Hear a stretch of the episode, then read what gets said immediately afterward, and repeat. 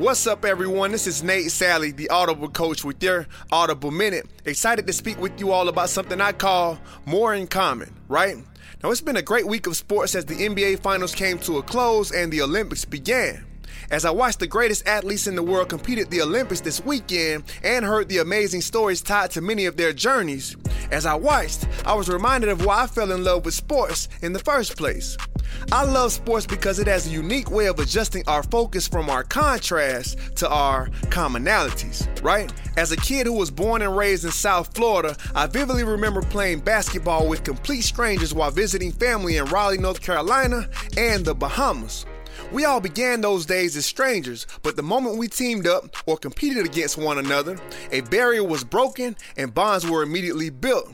This was all because of two things we had in common love for the game and a desire to win. So I ask, who are you struggling to bond with today? Members of a different race or gender? Is it a colleague, your significant other, maybe your children?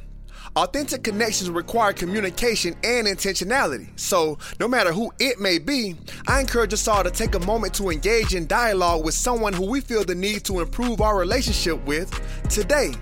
Respectfully seeking to understand our differences, but more importantly, seeking to uncover our similarities.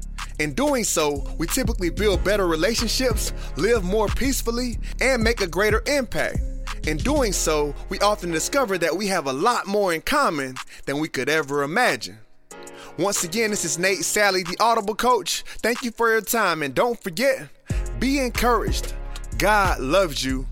Dream out loud.